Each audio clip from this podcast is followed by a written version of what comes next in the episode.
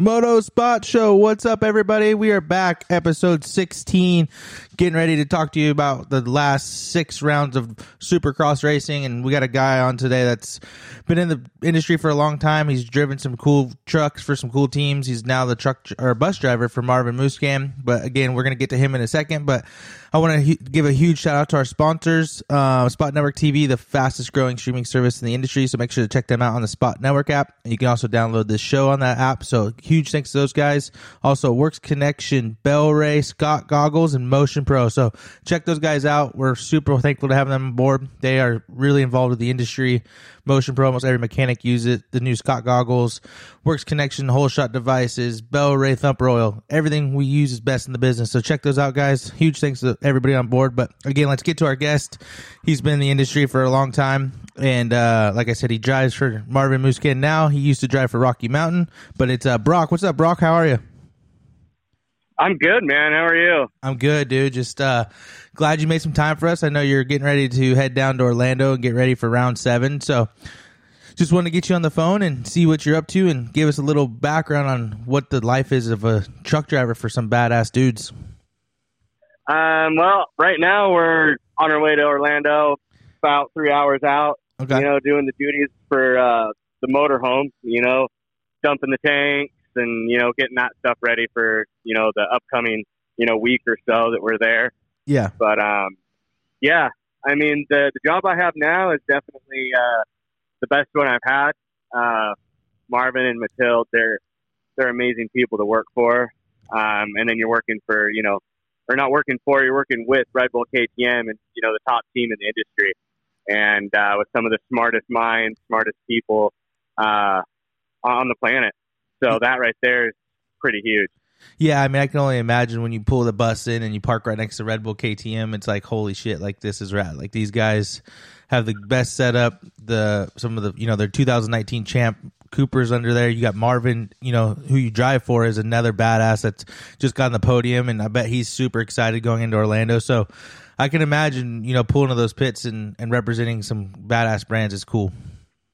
Yeah, it's it's definitely cool. I I've been doing it, shoot, uh, it's my eleventh year now in the industry. Um, okay. So, you know, being able to, you know, be at the top now, it's, it's pretty unreal. Yeah, that was going to be my question. So I was going to be like, how, you know, what, how long you've been driving and then how you get into that? Because I know you're from Idaho and I know you can cook some really good food. So I'm trying to think, did you cook for somebody and then they got here like, dude, we need this guy on the team, or how'd that work out for you? Um, it's, It's it's it's been good. Um, coming from Idaho, you know, we grew up racing. I grew up racing snowmobiles, obviously. Okay. And then, uh, you know, motorcycles. Um, I was always, you know, I'm a motorhead. So we were always a part of it. Um, you know, and then when I was like nine years old, I, you know, was in the pits, you know, at, uh, you know, at any of the races. And um, it was kind of a thing that I always wanted to be a part of. Totally. And uh, when I... when I graduated high school, I was like, you know what? I'm going to go to M M I, become a mechanic, and then uh, see where it takes me. And that's that's where I started. I started being a mechanic and um, uh, working for some awesome people, practice bike mechanic for Kennard and Alessi, and and been on all kinds of different privateer teams. Okay. I mean, I've been around a lot of people, and it's been it's been amazing. Yeah, I mean, when I first met you, it was at Loretta's last year, and it was kind of cool because, like, I didn't really know who you are, but we met through some mutual friends, and then ever since that, we kind of hit it off, and, you know, now we're hanging out every time we see each other. So that's what I love about our industry is you, you kind of meet somebody, and if you click, they they turn into a really good long-term friend. So I think that's probably the favorite my favorite thing about our industry for sure. No, for sure, man. Um, you know, it's it's you meet a lot of cool people, you know, including yourself, and And um, that's that's my favorite part about this this industry is, is the people and the fans you get to meet year after year. You get to you get to go to these stadiums. The next thing you know, it's the same people that come up to you and they say, "Hey, man, remember me?" You know, and you know you, you kind of build that friendship, and yeah. it's that's that's pretty cool for me. Um, I I really really really enjoy it. Yeah, like you said, it's and you know, yeah, go ahead. Uh, you know the the food too. You know, you you brought up uh, you know. the food, you Dude. know, being a, a, a truck driver, you got to learn how to cook for all these, these, you know, riders or teammates or whatever it shall be, um, you know, keep them keep them happy. So, uh, yeah, we, we take pride in that, too. It's, it's a lot of fun. Yeah, that's we're going to get to that here in a little bit. I got that in my notes uh, to talk to you about kind of like, you know, what your weekend's like, prepping all that and going to grocery stores and, you know, making sure you have any riders that have uh, uh, not uh, what is it? Uh, allergies. So just kind of all that stuff, you know, goes into place. So we'll probably get to that here in a little bit. But, yeah. you know, talking a little bit about about the industry, you know, for you, this is the first year. No, now second year, because last year you did it in Salt Lake, but.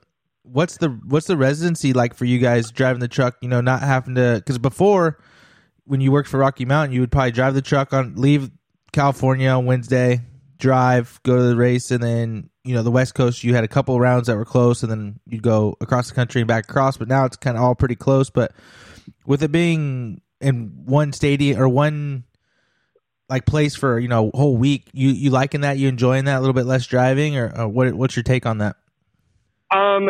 You know, I personally, I like it. Um, it, it's, it's nice not having to drive, you know, so far, you know, each week to each week.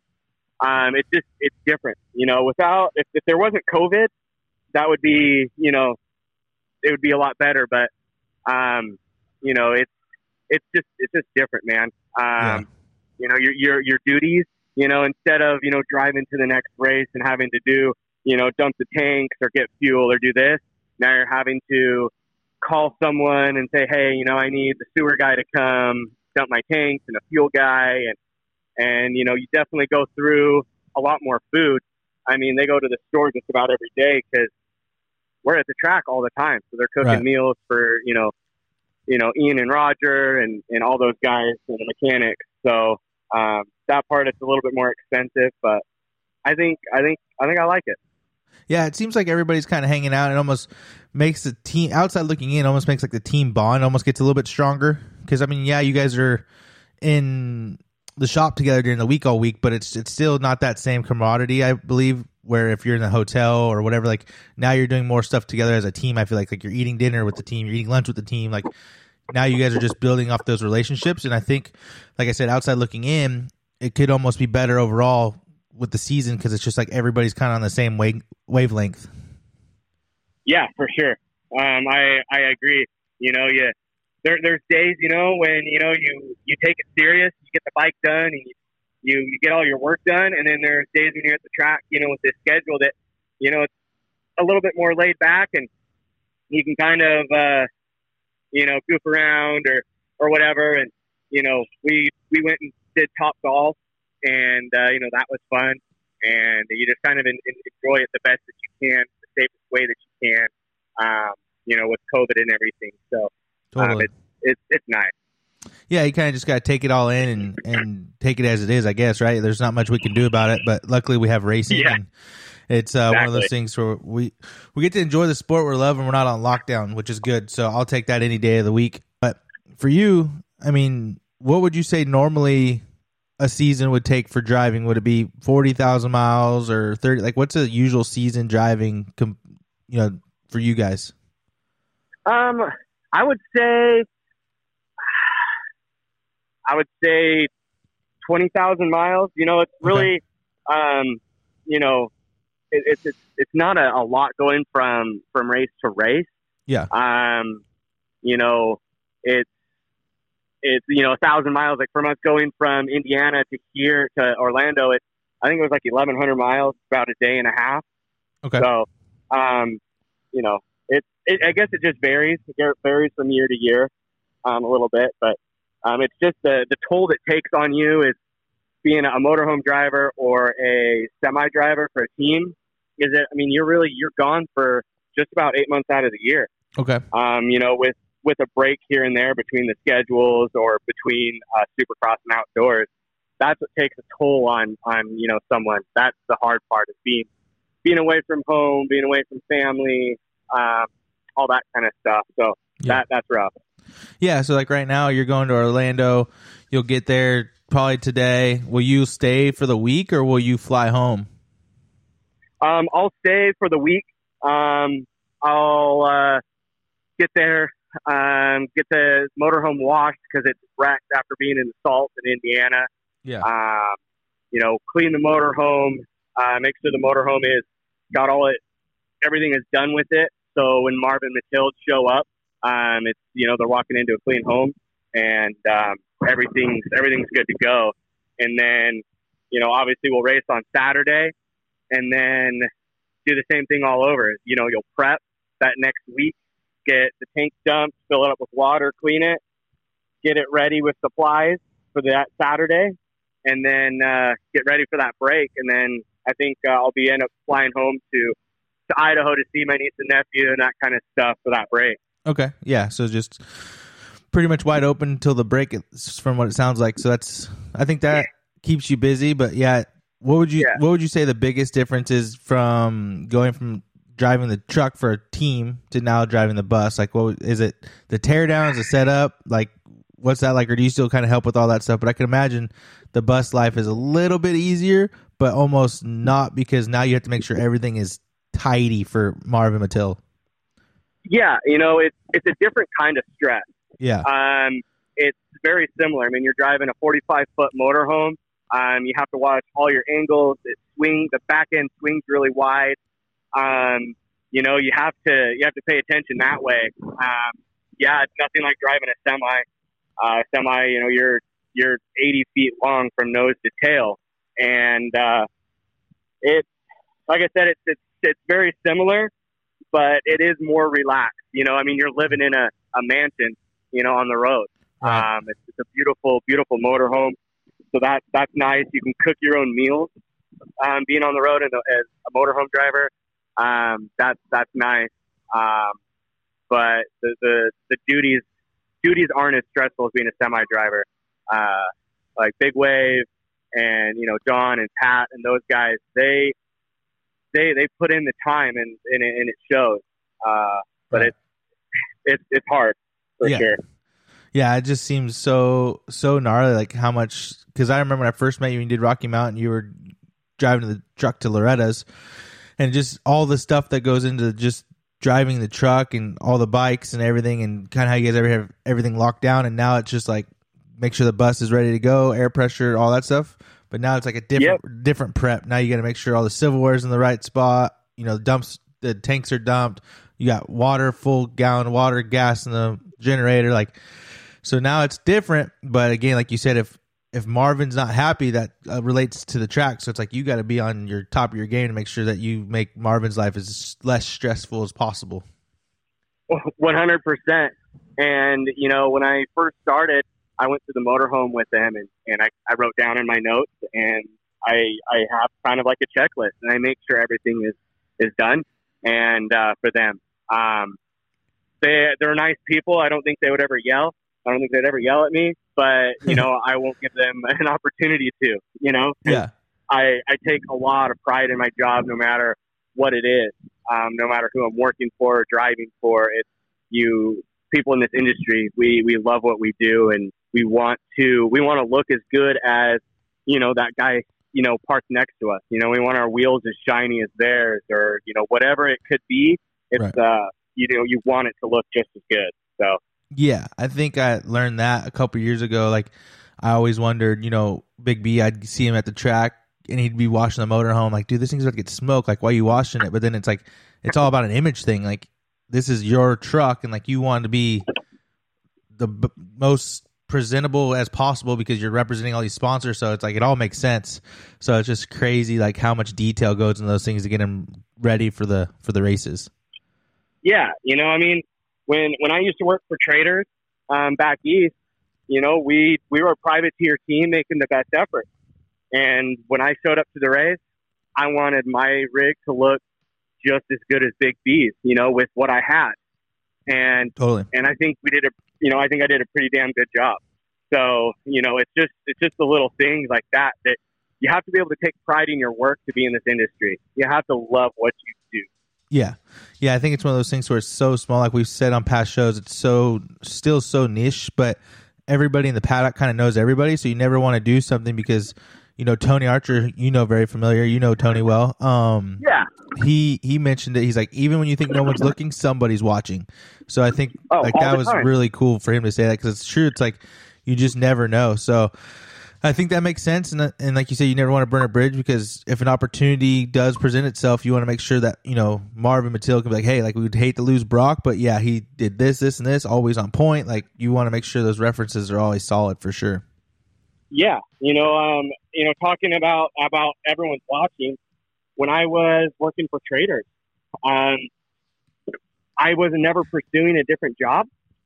And Forrest Butler, he approached me at Indy Supercross, okay, and was like, hey, what are you doing for next year? What do you got? And, you know, at the time I was like, I'm just going to be working for Traders. But uh, he was like, he's like, I've, I've seen your rig. It looks clean. You do a good job. And I want you to come, come work for me. And for me at the time, that was a big opportunity, because he's a, you know, a factory supported team. Yep. He's very, very uh, presentable in the industry. Um, he had Blake Baggett at the time, and, uh, you know, he, I, I, I jumped on it. Right. You know, it made sense. But, again, it goes to, you never know who's watching, you know, in this industry. Yeah, so. it's, it's crazy. Like, I was uh, – Randy Richardson got me good at, at – um whatchamacallit, uh, we were in South Carolina, and the trash can was full by us. So instead of just putting the trash by the trash can, I, I walked it all the way to another trash can, and he recorded the whole thing. I'm like, dang it, Randy, like, why you got to get me like that? So it's just, it's just stuff like that. It's for us, I think in our sport is if you use common courtesy and you're respectful, like, it goes a long way in our, in our industry. Oh, for sure. I, I agree one hundred percent. Yeah, totally. So, hey, don't say one hundred percent on this show. We're sponsored by Scott. Just kidding. Sorry. Just, just Sorry. kidding. Just kidding.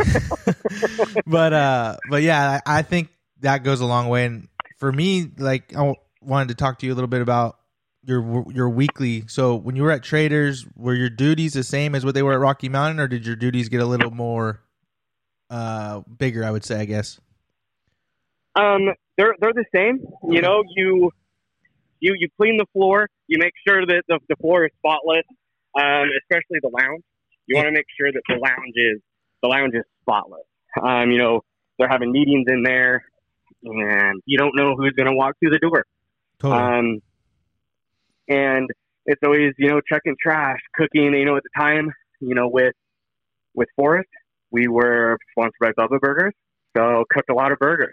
You know, people loved them. Yeah, they were. Uh, they are good. Yeah, you know, it's. Uh, You know, always trying to change up the menu, you know, for the, you know, the team on what you cook. But, you know, you kind of have a budget when it comes to that kind of thing. So, okay. uh, yeah, the the roles, the roles are pretty similar. They're they're pretty intense. Yeah, they're they're they're similar. They're they're pretty intense at times. Yeah. Um, because you know, being on the road, these trucks go through a lot. You know, something might break or this or that may happen. Yeah, yeah. I mean, it's one of those things where everything is just getting constantly just banged up, because I mean, some of these roads are smooth and some, let's be honest, are shit shows. So um, oh, yeah. it's uh, it's a rough ride on some of these journeys. But for you, when you were, before we get to to Marv, but Rocky Mountain, was that, what was that work week like for you? Did, did you go to the track, get to the track by Thursday, help set up the tent, and then kind of, you were also, I could be wrong, but I feel like some truck drivers, they also count the inventory on the on the truck too, if I remember that correctly. Um, I never, I never did. Okay. Um, J R, he was uh, oh, J R the crew okay. chief at the time. Yep. And you know, he would, you know, go through the drawers and, you know, or, or you take a picture of it and be like, okay, you know, I need, you know, this bolt or this bolt or brake pads or whatever it is. Yep. And then, um, you know, I would usually get there Wednesday sometime. Okay. And then, and then you would, uh, you'd, you'd probably just, just do that Wednesday, park and staging. And then Thursday, you would show up in the morning, um, get to wash stuff out, wash everything. You know, it takes, it takes a while. It takes probably three hours to wash, wash the truck, you know, get the wheels looking nice. Yeah. And, um, you know, and then, and then usually you go park. Okay. And, uh, you know, get parked. And then Friday, team would show up. You'd go set up the awning and uh, do all that. And then they would go through tech and, you know, do a little final look over on the bike, make sure they're ready to go for Saturday. And yep, that, that was about it. Yeah. And for people that don't know, setting up those tarps and that whole shebang is freaking gnarly. Like, if you, you think CrossFit's insane, go set up a Supercross team awning for, yeah, for you know, twenty-nine weeks. Yeah. Um, it, it's definitely not the funnest, but, you know, when you have a group of people that know what they're doing, it makes it a lot, a lot easier. Yeah. It goes pretty um, smooth. Yeah. And then, you know, with, with K T M, we have those, uh, the plastic floors that, that roll out. So that takes a little bit more time. Um, you know, you have to make sure that's all straight and, you know, uh, all the corners are straight so that when you, you know, put up the tent, it's not crooked. So, um, you know, it takes a little bit more time, but having those floors makes a big difference. So, yeah. Yeah. It looks really nice for sure. Um, so how did, how did everything work out to where you got on with Marv? Like, what, uh, how'd that come about? Because I know at Rocky Mountain, they were getting ready to go into the season. They're looking for some sponsors and some new riders, but, um, you got over to Marv and it looks like you're really happy. So how, how did you get end up with Marvin? Um, you know, I was, I was at the, the test track with, um, Cody Shock, who rides for Chaparral Honda, and okay. Tony Archer. You know, they're they're actually my roommates. And, um, you know, when I have time, I'll go, you know, watch them ride and, you know, hang out. And I um, ended up talking with uh, Frankie, and one thing led to another. And um, the Chavez, he ended up uh, hurting himself and on a mountain bike. And I kind of jumped on it. You know, it's it's one of those things, like when I went from Traders to Rocky Mountain, that was a huge step. Right. And then going from Rocky Mountain to factory Red Bull K T M, that was another huge step. I mean, you're going to the top, top of the top, you know, working for the fastest guy on a motorcycle in, in the industry. Yeah. Um, you know, he's he's he's the top over the top. Um, and that was like another thing, and it just just was the best decision for me to to go and do. So totally. It just kind of, everything kind of fell in line. It, it fell in line really quick, and I'm really happy with with where I'm at and the people I work for and the people that I'm around. It's it's pretty incredible. Yeah, no, it seems like that whole setup over there is really rad. And for people that don't know, Frankie is Marvin's mechanic. So if you're new to new to this sport or new to this show, um, that's who Brock's referring to. Is Frankie is. Um, Marvin's mechanic's been Marvin's mechanic for a long time, and it's been in the industry for a really long time. So to have that relationship with Frankie, I, I can imagine is huge. And like you said, taking that leap now gets you in front of Roger, gets you in front of Ian. So if any opportunity comes available over there, you never know. So it's like you're making the right steps forward to improve your your brand, I could say. So I think that was a really smart move on your part. Yeah, I I agree for sure. Um, you know, being around those people, they're those two guys are, you know, some of the stuff that they talk about, I don't, I can't even understand. You know, I'm just like, you know, it's in one ear and out the other. They're just, they're above and beyond uh, their, uh, you know, my mental capacity. Super you know, intelligent, yeah. Super, super intelligent people. Yeah, I, I mean, it's crazy to know like how long they're in the sport and to see where they brought K T M. You know what I mean? It's like K T M in two thousand nine, ten, eleven really wasn't a force to be reckoned with, and now they're the top team in the industry with them and Husky and Gas Gas. Like, man, ten years ago, I bet nobody would have saw this coming to where they've won the eight, you know, K T M didn't, but it's still the same brand, but Husky won the eighteen championship, and then Cooper won the nineteen championship. And, you know, now Cooper again in twenty is close, or not, sorry, not twenty, twenty-one is close. So it's like Cooper nineteen, yep. eighteen, nineteen and twenty. So it's like, you know, Eli got it in twenty, but let's be real. If, if that was a real season, I'm, I'm giving that one an asterisk. But just kidding, just kidding. But uh, but yeah, I mean, like I said, the team that you're working for now is just they're on the gas, and I think for you, it, it's the right move. And if you do everything right, it, it could all work out in your favor. So, um, let's see here. So the other thing I had also too is going into this season, you know, with not knowing what was happening, kind of what you guys, what's your preparation like for the season? You know, everything was kind of thrown together last minute. You know, they changed the schedule. I mean, for you, you're a four fifty guy, or your your guy is a four fifty guy, so there's no worry about east or west. But I mean, there had to be a little bit of, you know, worry towards like what's going to happen, what's the schedule going to be like, you know, what are we going to do? So what was that? Can you talk about that a little bit, like your guys' preparation going into the season? Um. you know, I, I feel like everyone just kind of prepared for it to be like a, a normal year, you know, first race to be, you know, in Anaheim. Before they released the schedule, you know, everyone was just like, okay, everything has to be ready. Like, we're going racing in Anaheim, you know, the first weekend in January. So you just get all of your, your ducks in a, in a row and make sure all the tires on the truck and trailer are good. Um, brakes are good. Um, you know, do a, a service on the engine, you know, make sure that's good to go. Um, everything gets greased. Uh, we have, um, his name's Dan Perry. He does a lot of the, the teams, um, you know, mobile service guy. Okay. And he'll come out and he'll service our stuff. And, you know, he's been around for a long time. He's really good at what he does. He's really smart. And, you know, the guy can do, you know, just about anything you need him to. He can fabricate, fa- fabricate, you know, a piece of metal, you know, put lights on, you know, anything. Um, yeah. And he comes out and kind of goes over, does like an inspection, make sure everything's, you know, good to go. And, and just, like I said, just get everything ready. Um, everything loaded, you know, maybe do some grocery shopping, get some stuff, some cleaning supplies, and uh, get ready to go for that, that first, first race in January. Okay. So, um, you know, things, things kind of, you know, were a little hectic at times, um, especially with the motorhome. I ran into some, some issues with it, you know, late in the year that I had to get fixed, and it was kind of like a last minute thing, but, um, we ended up getting them fixed and, you know, on the road. So it was, it all worked out, but. Yeah. So it's one of those things where you guys kind of just go through the, go through the boxes and check everything off and just, we're ready for A one if A one was going to happen. So I get that. I mean, that's probably the best way to do it too. You know what I mean? Just plan for that way. If anything did change, at least you're ready. Yeah, exactly.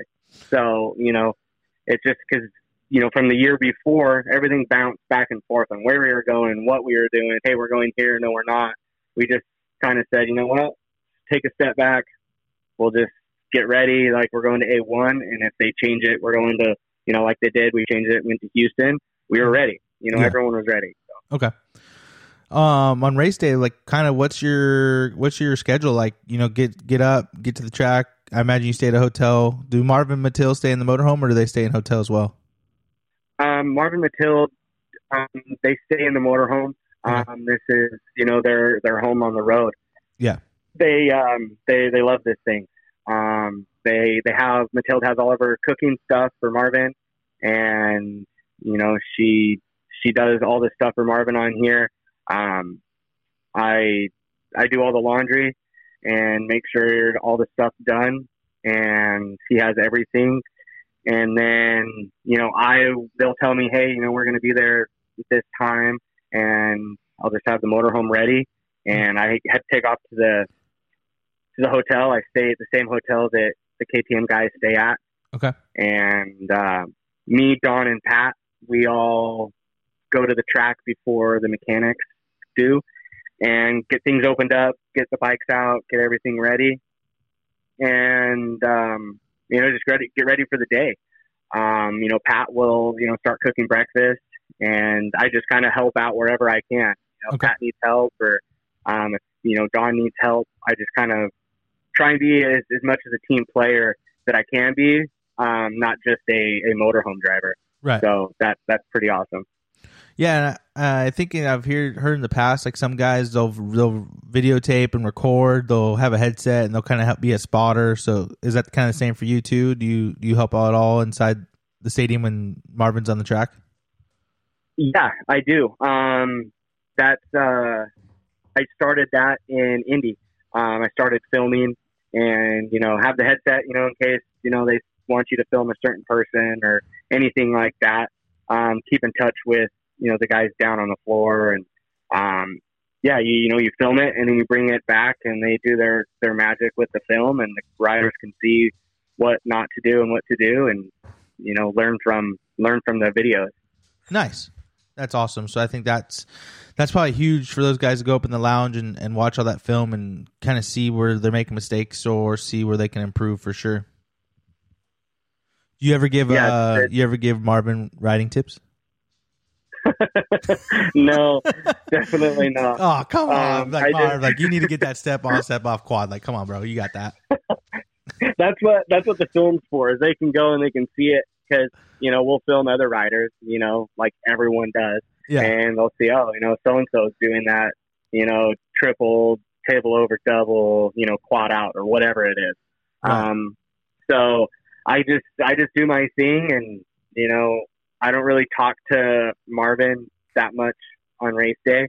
Um, I just, I clean some of his stuff, um, like his neck brace and some of that stuff, and get it ready for the next practice or moto or, or anything like that. And, um, you know, just kind of let him get in the zone and do, do his own thing. You know, I usually wait until the end of the night once the main event's done to, you know, say say something to him. So okay, has he got any like superstitions or anything like that on race day? Like he has to have the pillows a certain way, or like just anything weird? Has he got any weird superstitions? Um, not that I know of. Okay. Um, I haven't seen anything, or you know, you know, yeah, I don't, I don't think so. Nice. He just, as soon as that helmet gets put on, it's game time, and he knows what to do. So yeah, I know some of these riders, man, they, they have to have things certain way, like, you know, visor this way, or like they're just, there's some guys out there that are real particular and um, need their stuff a certain way to be comfortable. So that's cool that Marvin's pretty easy to work with. Yeah, for sure. Um, yeah, he's, he's very, very easy. Like I said, that, you know, he has a certain way how he likes his motorhome or whatever. Yeah. You just, you do it. And it's, it's very, very simple after the first couple times. It's, you know, you can do it with your eyes closed, and, you know, just make sure all that's done. And other than that, they're, they, they know what to do. They're, they're mentally ready and mentally prepared to do whatever they need to conquer out there on the track.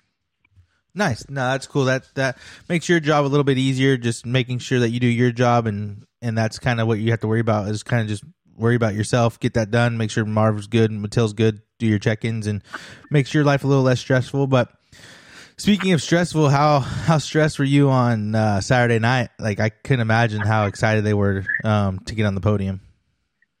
Yeah, you know, it was, um, that's the other awesome part about working for this team, is we have two extremely talented riders. And for us to be able to go two three, um, that's big for us, big for them. It's a big confidence booster for both riders. Um, you know, kind of brings up the team uh, morale.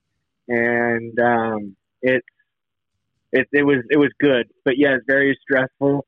Um, you know, uh, obviously we had some luck um, with uh, a couple riders going down, mm-hmm. um, unfortunately. But uh, we, you know, we don't we don't want to see that. But yeah. You know, it played in, it played in our favor, and and uh, yeah, that was that was big for us. You know, it it's good for the points. You know, each rider, each one of our riders got more points. So that, that was big. Yeah, I think it's one of those things where you just, you're at the right spot, right time kind of deal. And unfortunately, you know, that rider has, has caused some issues this year, and, you know, he took down the two guys up front. So luckily for Marv, he was, he was able to put himself in the right position and be up there all, all race and capitalize on that mistake for those guys. Well, not even a mistake, but that issue, I guess you could say, for those guys, because, man, that was a bummer. But I mean, like I said, it worked out for Marv, so that's cool. Like you said, it gets him more points, and now he's only like thirty-eight, so he's barely forty something points out of it. So with this class, yeah, how stacked it is, you know, one D N F and he's from somebody in the top, and he's right back in it. Exactly. You know, things happen really, really quick. Yeah. Um, you know, and it's, uh, that's why you just have to be consistent. Um, you know, consistency, consistency wins races here. Yeah, um, I agree. You know, I mean, you can look at Dungey back in the day. I mean, he won a Supercross championship, and I don't think he won a single race. Um, he was just consistent, and he ended up winning the championship, Supercross championship. So, yeah, yeah, um, especially anything can happen. Yeah, I, I think so. I think you nailed it right on the head. It's, it's so packed right now, and so this class is so strong, so anything can happen. You know, we saw Ken Roxon get a seventh or an eighth, and then then he won three in a row. You know, we saw Barsha win, mm-hmm. and get like thirteenth, and then, you know, it's one of those things to where, like, everybody's just all, Dylan Ferrandis was on the podium. So I mean, if Marvin can start getting knocking those consistencies off moving forward, I mean, we're only six rounds in, so we still got a lot of racing left. So I think that's yeah, uh, good for you guys. Yeah, for sure. You know, like you said, a lot of racing and, and, uh, you know, we just show up each week and get it done. Agreed. Yeah. That's going to be huge for you guys. So, but I mean, going, going forward, kind of what's, what's the, um, plan for you for, um, like off season? What's, what's your off season look like? Do you, you know, we still have a lot of racing left, Supercross and motocross, but when twenty was over, right? twenty, yeah. twenty was over. There was that big gap because Marv didn't ride outdoors. So like, mm-hmm. what was your off season like? Cause you just got with Marv probably. When did you actually get hired by Marv? No, I started, I started in outdoors. He, oh, okay. he rode, he, he rode outdoors. That's right. Um, yes, he did. My bad. He didn't ride Supercross. Yeah, no, you're good. Um, I started with them outdoors and, um, that was my first, first time with them. Okay. And then, and then, you know, after, after outdoors, it was, we just, you park everything, wash it, um, clean it real good, you know, take your time, do little things here and there to improve for the next year, or, you know, say, hey, you know, I want to, I want to install this, or I want to do this, or, you know, getting things ready again for Supercross. Yeah. Um, you know, if you need tires, checking tires, um, on both truck and trailer, going over everything. Um, and then, and then once that's kind of done, you can kind of take time for yourself and, you know, go to the beach, you know, hang out with family, hang out with your roommate. You know, we went, went to the beach a lot, um, okay. went mountain biking.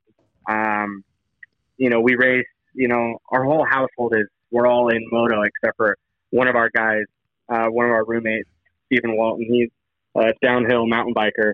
Okay. Um, so he travels, you know, the country and the world and does all that. But um, we just kind of hang out. We go and ride, you know, dirt bikes. Um, we race day in the dirt, and I raced on a eighty-nine C R two fifty that was a blast. And um, that's awesome. You know, you just you just you don't really want to talk about work a lot because yeah. you're you do it for eight months out of the year. So um, you just kind of do your own thing and um, tinker around the house and. You know, build the garage out, build some benches, do do whatever you need to do, and and just to you know enjoy life and get your sanity back sometimes. So okay, um, off season uh, off season's fun. This was um, the first year I've been I've been with um, you know in California. I just moved there after you know I guess before outdoors. I had moved to California and you know got with my roommate. And it was a blast. We always had fun. Like I said, we've I've known I've known them all, you know, a long time. Yeah. Um, you know, so it's kind of just nothing really out. changed. Yeah, nothing really changed that way. But um, yeah, it it was nice. So, uh, okay. So for you guys, do you, know, you have to do you have to stack money for eight months, or do you guys still get paid? You I would imagine you don't get paid right on off season. So yeah, you, we. Um, a lot of us are salary. Okay. Um, we just get paid. Um, that's why, you know, we, we still do our job. We still do our thing. Um, but we are very fortunate to, uh, to salary and get, get paid, um, to be at the beach, I guess. Okay. Um, so that, that's really nice, but everything better be done and ready when it comes race time or, you know, yeah, it's an you know, you're, you're yeah, exactly. Yeah. yeah. That's cool. I didn't know if it was, uh, just paid for race seasons or what. So that's cool that it's it's a twelve months twelve month stretch. So that's cool. Yeah, it um, it makes it worth it. Yeah, yeah, for sure. Because like you said, it, it makes it a little bit less stressful in those off seasons when you're trying to figure out what you're doing for work. But now you're good and you get to go to the beach and chill and ride your dirt bike and get paid to do it. So yeah, sounds, exactly. Sounds yeah. like a good off season to me. Um, yeah. For the buses, do you've been in the industry for a long time? Do these guys usually keep them for? A ye- three years, four years, five years. Like, what's the life expectancy on these on these motorhomes slash buses? Um, me from what you know, I've you know talked to some people, you know, here and there, and you know, once they get to about a hundred thousand, um, they say to trade them in, you okay, know, get a new one. Um, you know, it just depends on the rider. Um, yeah. you know, they may go. You know, every year, every fifty thousand or whatever it is, um, they may find a new model that comes out, and it's like, you know what, they can trade theirs in and not have to pay a huge difference, and they get a, get a, a brand nice new one. motorhome. Yeah. Yeah, better features and whatever else. So, so that, it's just kind of like a normal thing. It's not like, you know what I mean? It's not like these guys are giving them, most of the time the riders are paying for them. Yeah. Okay. Yeah. Gotcha. Okay. Yeah. yeah. I mean, I'm surprised with how big our sport is. Like, one of these companies like Featherlight or one of these companies don't offer like a lease program to like Marvin or Ken or just, just to get their name out there. Cause like these rigs are at the track twenty-nine weeks out of the year. So it's like the company could throw their logo on it and, you know, do an Instagram shout out here, an Instagram shout out there. And it's like, dude, you'd be at the track in front of, well, now with Corona, but before it's like you would have been in front of thousands of people. You know what I mean? So it's like crazy to me that nobody's been uh, able to get a lease program through one of these big, big companies.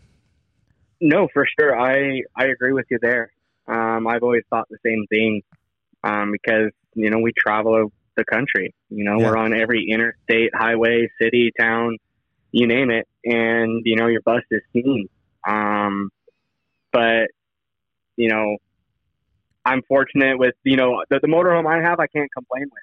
I mean, it's, yeah. it's, it's an extremely nice motorhome, and, um, you know, I wouldn't, wouldn't change it for the world, but, uh, that's awesome. Yeah. I mean, maybe it would be nice to have, you know, a Prevost, you know, with all the fancy stuff, but, you know, even being with the fancy stuff, you know, stuff still breaks. Still breaks. And, yeah. Um, you know, it's just like, you know, these rigs, you get a brand new rig and twenty miles down the road, it could break. You just, yeah, it's always know. something. Yeah. It's always something. Yeah.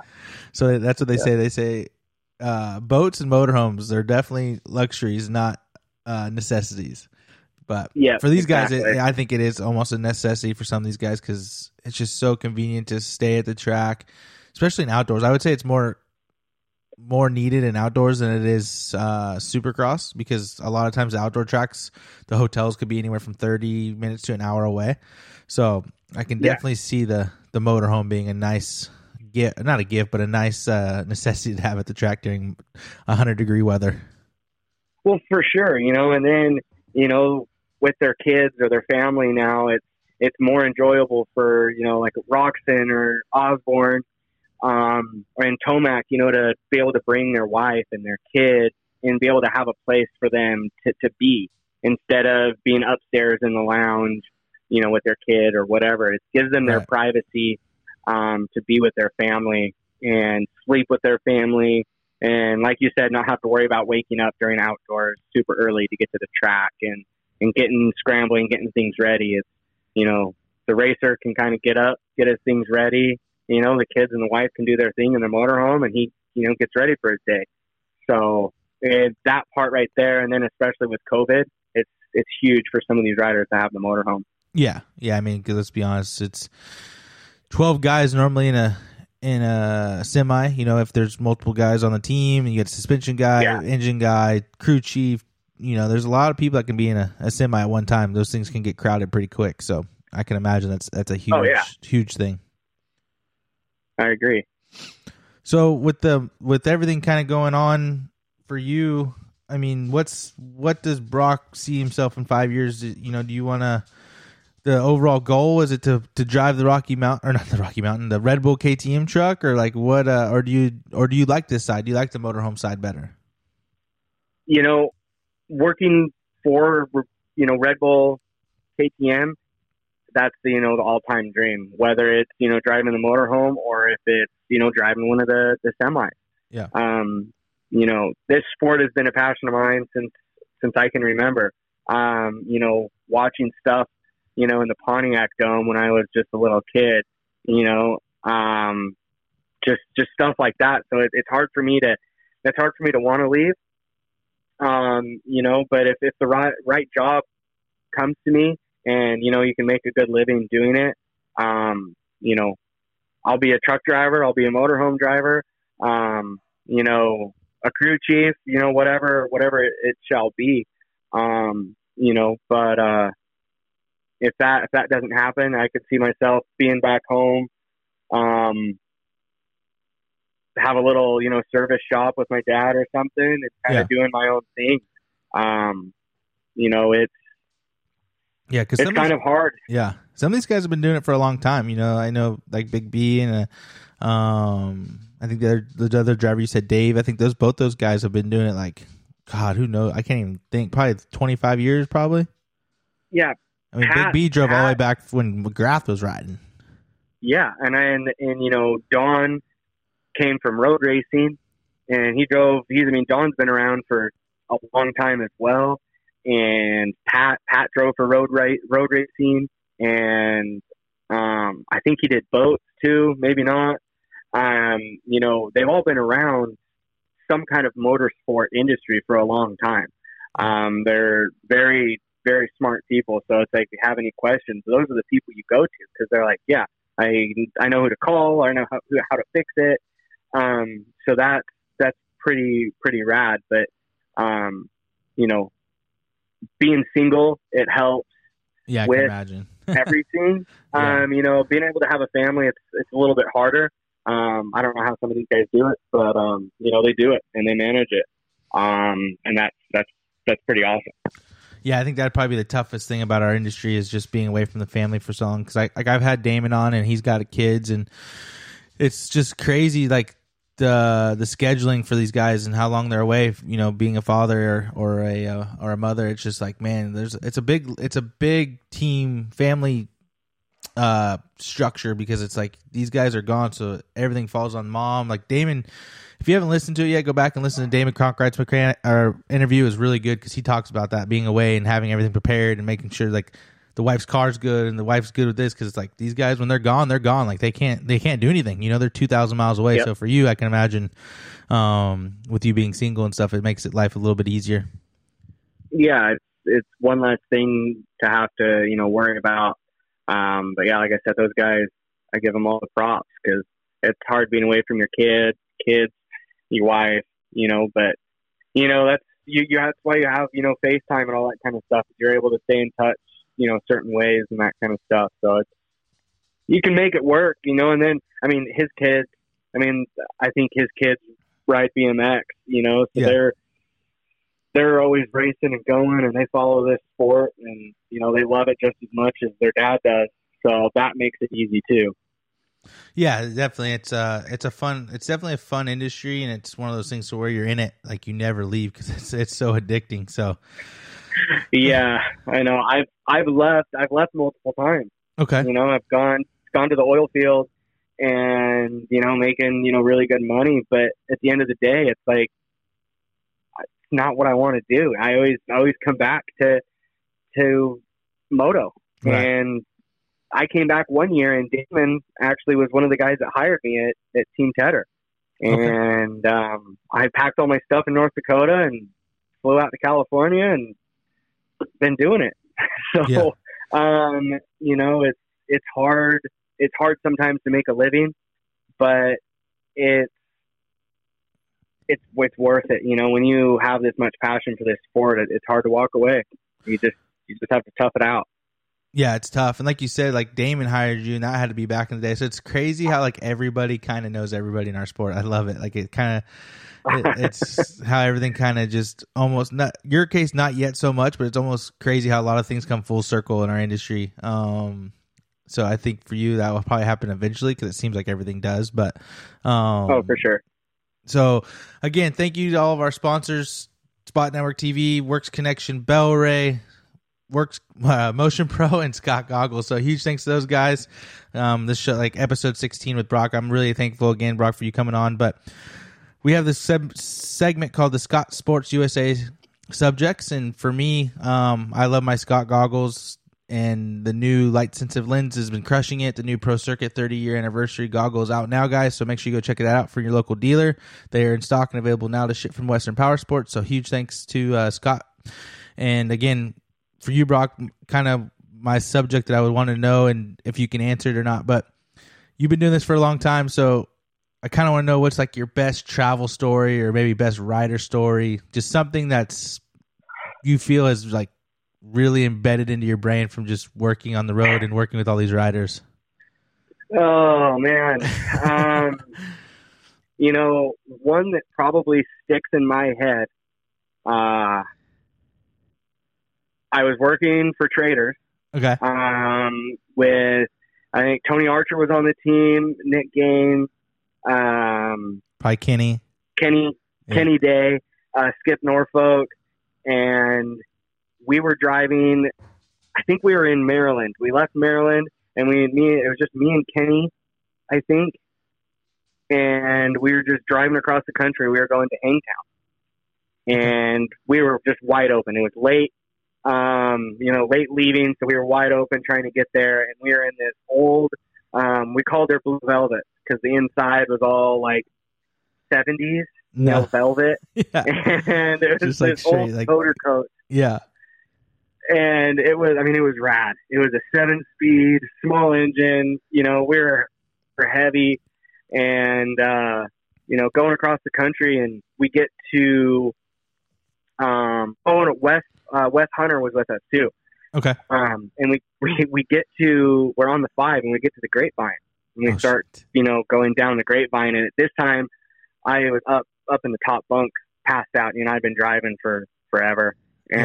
And, uh, I hear Kenny Day, he's, he's in the driver's seat. I hear him, you know, scream my name. And then I hear Wes scream my name and I'm like, what is going on? And next thing I know, I like, down and I pop my head between the curtains of the toter coach and I look in each mirror and all I see is white smoke. Oh shit. I can I can barely see the trailer. And Kenny is freaking out and I mean we're going way too fast for being on the Grapevine. Yeah, Grapevine's sketchy. He doesn't know yeah, he doesn't know what to do. The air pressure was below sixty, so all the, the brakes automatically popped and there was no stopping that. Yeah. Um, so the brakes had burnt out, the brakes glazed over. I had no stopping power whatsoever. And me and Kenny Day switched seats going down the Grapevine at like fifty, sixty mile an hour. We switched seats. Yeah. And everybody and, doesn't know the Grapevine's in California and it's steeper than shit. It's, it was, it was, it's so steep. And I uh, I had a, a good a good friend back home, and a, an older gentleman that taught me to drive when I was nine, ten years old. Okay. And he said, hey, anytime you have to second guess yourself on taking like a emergency off ramp, don't do it.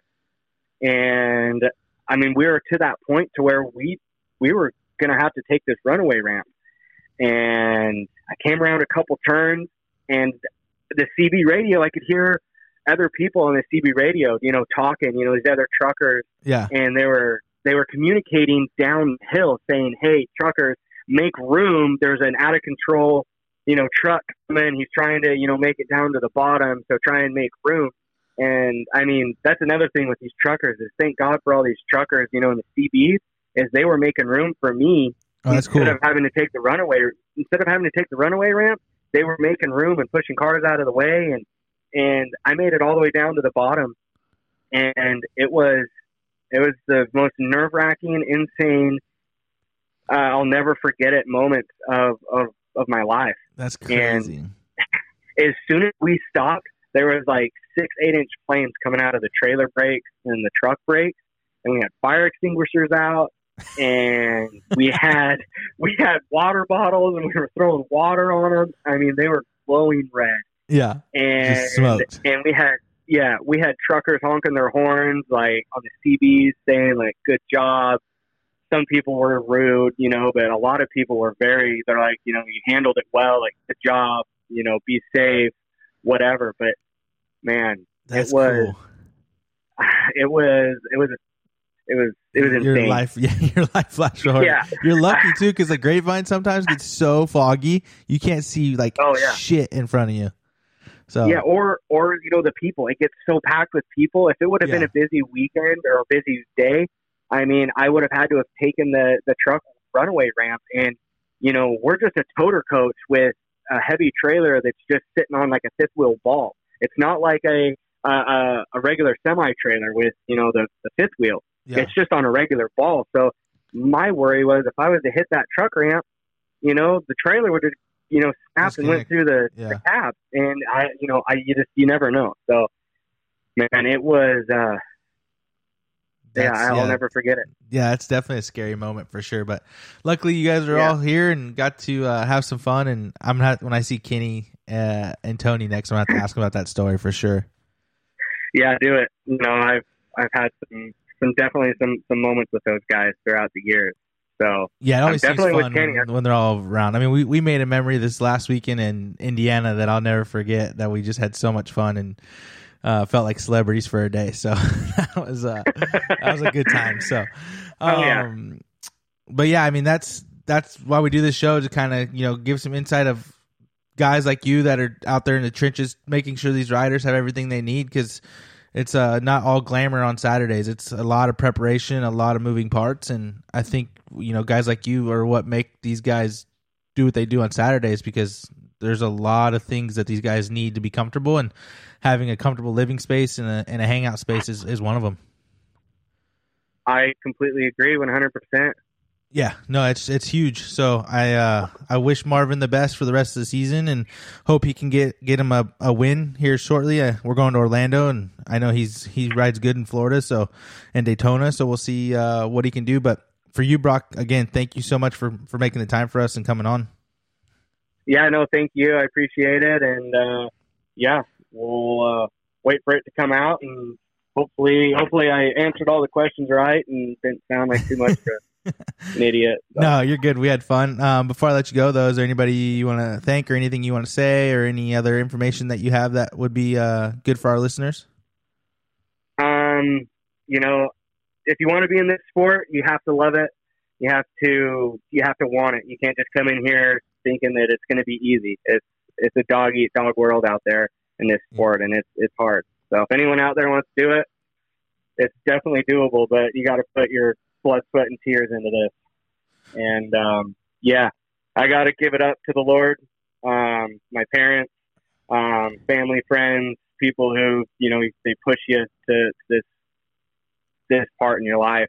Um, you know, I want to say, uh,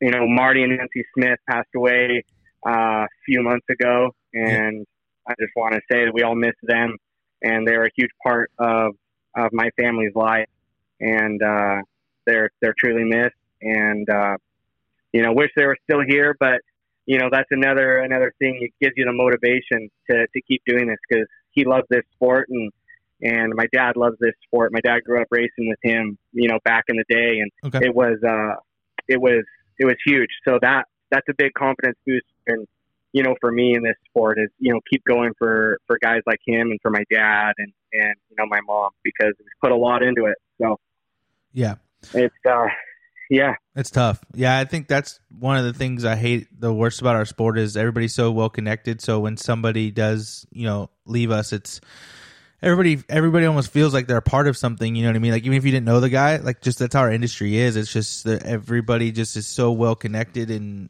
so involved, and have the same passion. So it's like, if if someone does go, we all hear about it, and we all almost just feel, you know, feel it, not necessarily like feel their pain, but just feel like, you know, like, man, that that's a big step, not step. I can't, what's the right word? He was a big figure, like a big, you know, somebody huge in our industry. So, you know, like when he, oh, did, yeah. when he passed away, and Tom White passed away, it's just like, man, like those are iconic dudes in our industry. So it's just, uh, I think you have to respect that, and when they're gone, you just have to take it all in and remember what they what they've done, and and uh, just keep pushing on to in their memory for sure. Oh, one hundred percent, I yeah. agree. Yeah. So again, man, thank you so much, um, and we'll see you. Hopefully, I get to see you in another round. The the COVID this year's, man, it's making Supercross is not very fun. But like I said, I'd rather have, I'd rather have Supercross than no Supercross. But yeah, it's uh, it's shitty circumstances right now for sure. Yep, I, I agree. Well, we'll we'll hope to see you, um, you know, at more, and uh, if not, you know, we'll we'll talk on the phone for sure. Yeah, so. No, we'll catch up. I, I don't doubt that at all. But again, thank you. Um, episode sixteen with Brock from Marvin Musquin, bus driver, and we will see you when we see you, I guess. But again, thank you, Brock. I really really appreciate it. Thank you. All right, man. Thank you. Yeah, we'll drive safe out there. All right, bye. Bye bye. That's a wrap, guys. Episode sixteen. A huge thanks to our sponsors, Spot Network T V, Works Connection, Bel-Ray, Motion Pro, and Be and did I say Bel-Ray already? I think I did. But again, Spot Network, Works Connection, Bel-Ray, Motion Pro, and uh, Works Connection. So again, we're super thankful to have those guys on board. And that's a wrap on episode sixteen with Brock from Marvin Musquin. Um, he drives a bus, and I'm really excited to call him friend a friend. So again, thanks, guys. Have a great day, and thank you again.